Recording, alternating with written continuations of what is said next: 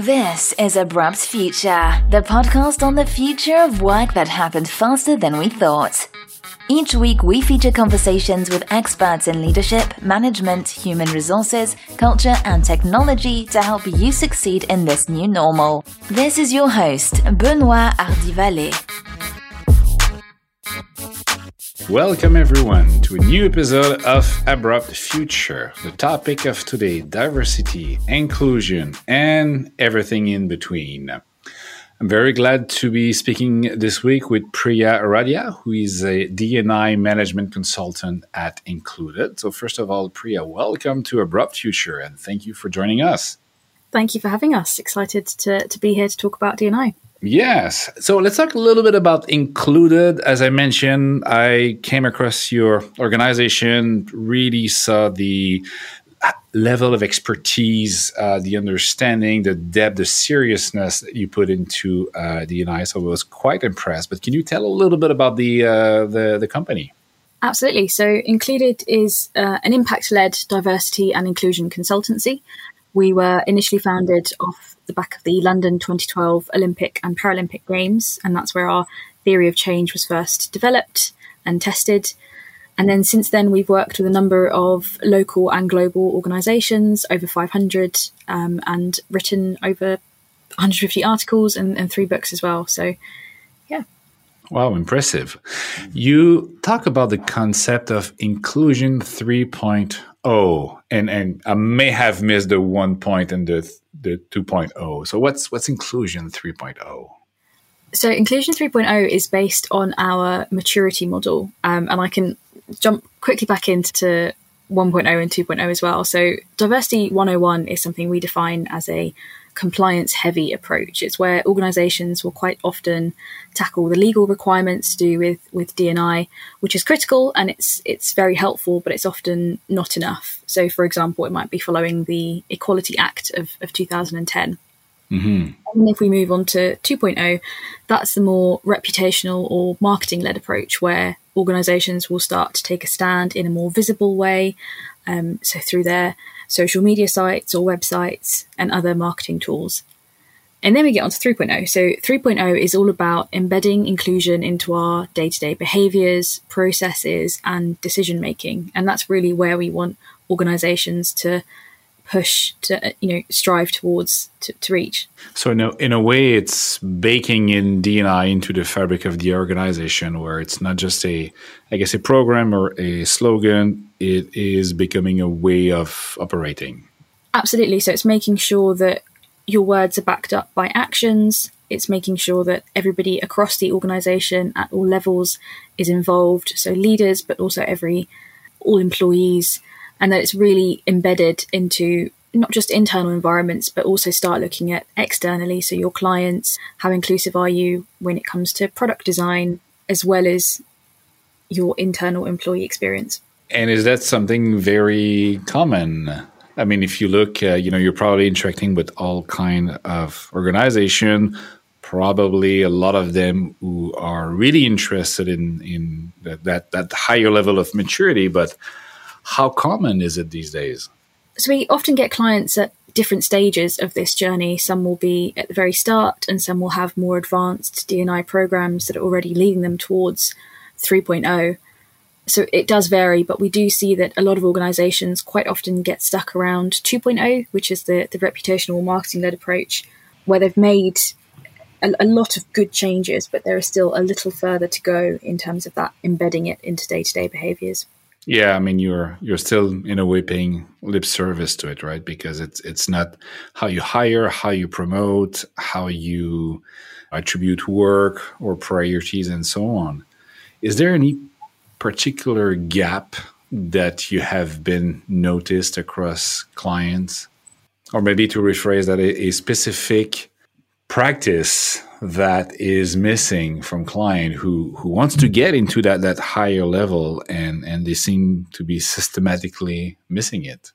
Our framework at the moment covers five key areas for businesses. It's strategy data governance leadership and systems and we often see that organizations try and jump to the systems and processes part of it so they'll try and mm make certain changes. And I think where the gap often is, is actually taking a step back and trying to redefine the high level strategy, how it actually aligns with the overall organization strategy.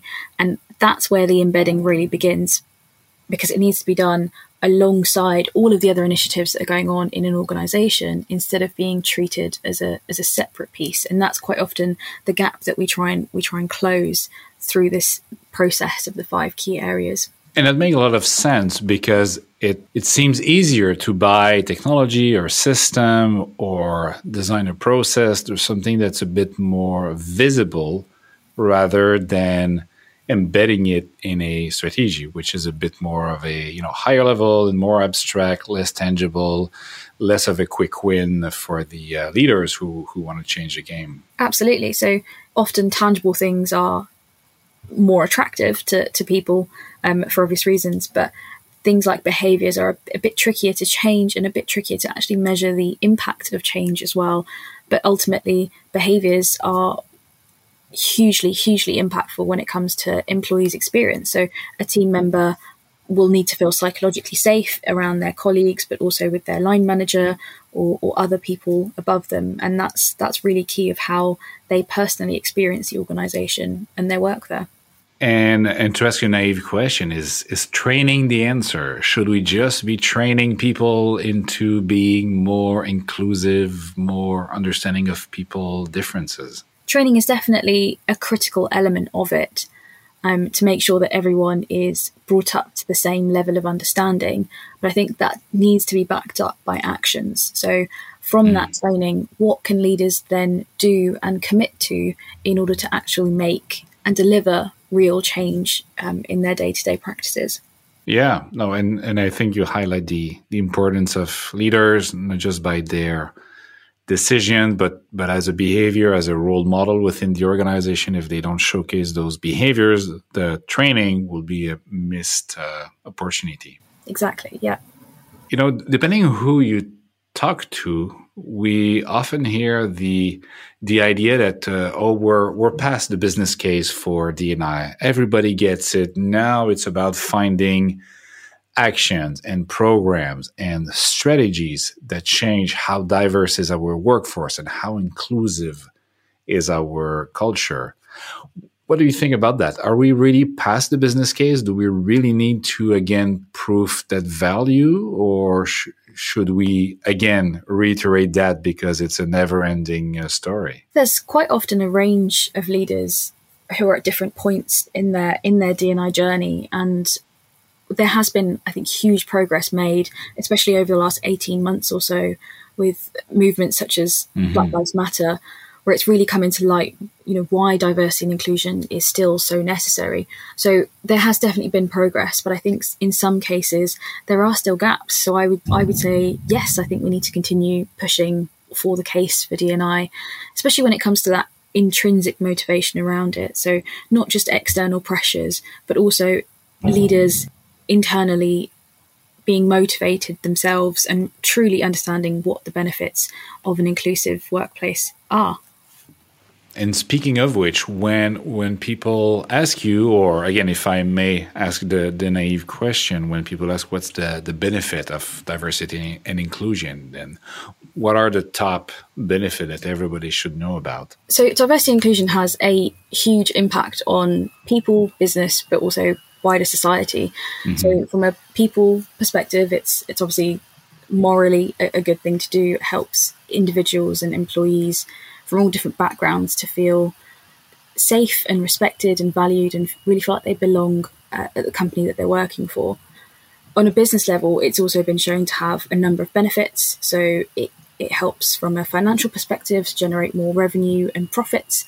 If you have a diverse group of people, that diverse group is going to be able to think more creatively and also has been proven to make better decisions as well. And employees that feel more psychologically safe will also see increased engagement, motivation, trust, and well-being in the workplace too.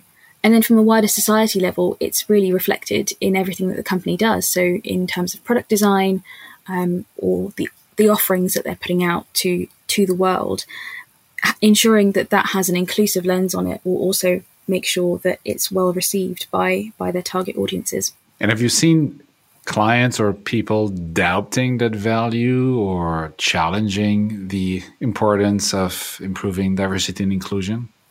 What kind of argument or, or you know conviction do they bring to the table? Because I mean the the business case is, seems pretty obvious. I mean in 2021 people should be bought into the idea, but as you mentioned, there's a range. So where does the resistance come from? I think often there is a lot of resistance when it comes to priorities. So, obviously, mm. running an organization is um, can be a very tricky thing to do, and there are lots of things, lots of initiatives in the workplace that are all fighting for budget and, and fighting for a place at the table. So, managing those priorities and, and really emphasizing how important DNI is and the benefits it can bring. Um, yeah, we, we absolutely have seen some challenges there, but you know everyone's on a, on a journey and i think education is is key here to help people understand mm-hmm. why it is so important and as a as a leader what can i do differently is there any specific levers any so-called low-hanging fruits that i can look at to start improving the the diversity and the inclusiveness of the organization that i work in so we often start with two things when it comes to advising around improving diversity and inclusion. And those two are, like I mentioned before, strategy, and the other one is data. So there is a huge amount that can be done, and that can often be quite quite confusing. But strategy is key in aligning leaders and making sure that everyone is headed in the same direction, and that will really help pick up the pace of change um, that's to come. And the other thing is is data. So measuring the impact of both diversity and inclusion, helping you to understand where the actual problem is and then set more targeted initiatives off the back of that. There are obviously some quick wins that leaders can implement. They won't have the same level of change without a more kind of concrete, targeted plan on how the, the whole organization can approach it. How do you measure that progress or the diversity and inclusiveness of a of a workforce? Any KPIs that are or metrics that are specifically important? So diversity is somewhat easier to measure. That's more looking at demographics and, and the makeup of your workforce. So things like gender, ethnicity, disability, and there are other more complex things that you can look at too, like socioeconomic background, so there's, there's a range of demographics that can be covered there. When it comes to inclusion, that's a little bit trickier. That's more about how people feel, which is, is a little more difficult to measure. So one of Included's offerings is actually an inclusion diagnostic that we've designed to help measure this. Um, and there's a number of other surveys and employee engagement tools that you can use to measure how well people feel like they belong. Benchmarking and targets are also quite useful. So yeah how you're doing right now, but then also where do you want to get to? So setting those targets and making sure that you're aligned with industry best practice. And as we we all know, the the world uh, changed drastically in the last uh, 18 months. So obviously, there has been on the DNI side, Black Lives Matters and other other movement. There's been the move to remote and hybrid work, have you seen any impact on DNI thinking and DNI practices? Absolutely, yes. I think we've all seen that over the last 18 months, we, you know, everyone's experienced a whole host of different events and life changing things that have happened. And it's definitely impacted diversity and inclusion in, in a number of different ways. I think remote working, in, in particular, if we zone into that one, it's impacted different demographic groups. So, for example, if you look at gender. There was a study done by McKinsey on women in the workplace that found that women were more than three times as likely to meet the majority of demands for housework and caregiving during the pandemic. And things like that can really have an impact on, on your workforce and being aware of what other responsibilities that women might have to deal with outside of their day to day jobs. On the other hand, it's helped for example, individuals with disabilities or mental health conditions, where it's actually been easier to work from home. They don't have to worry about the commute or, or going into the office as much. So it's it's impacted different demographic groups quite differently. Yeah, and I think also, I mean, looking at the the future, if more organizations are hiring more remote employees, there's also a, an argument that says that it help us diversify the the pipeline of candidates because now we're not recruiting in just a certain location. We're broadening the net. We can have people from from different background joining, even though they don't uh, live in you know our, the expensive cities where our headquarters are located. Is that something you've heard also from client? Is that a uh, a, a new thinking around uh, remote work and diversity? Yeah, absolutely. I mean, I think London is a great example of that, where it's such an expensive city to live in. Um, I think it can be easy to overlook just how expensive it is to be able to commute to London. So you've seen employers cast their nets a, a little broader, but also from the side of sort of enabling collaboration as well. So, for example, if there's a, an internal job opportunity in a different location internally, you might have the chance to to switch to something different and work remotely there. So it's opened up a lot of doors, I think, for for a number of people. Absolutely. And uh, maybe a uh, last question for you: Where can we learn more about the work that you do at Included? So you can find more about us on our website, included.com, or you can find us on Twitter um, and LinkedIn as well. Fantastic. So, Priya, thank you so much for sharing your thought with us today. Thank you very much. It was um, thank you for having us. This was Abrupt Future, the podcast on the future of work that happened faster than we thought. I hope you learned something valuable. If you enjoyed it, please subscribe, and any feedback or rating is greatly appreciated. On LinkedIn and in real life, my name is Benoit Hardy and I thank you for your time.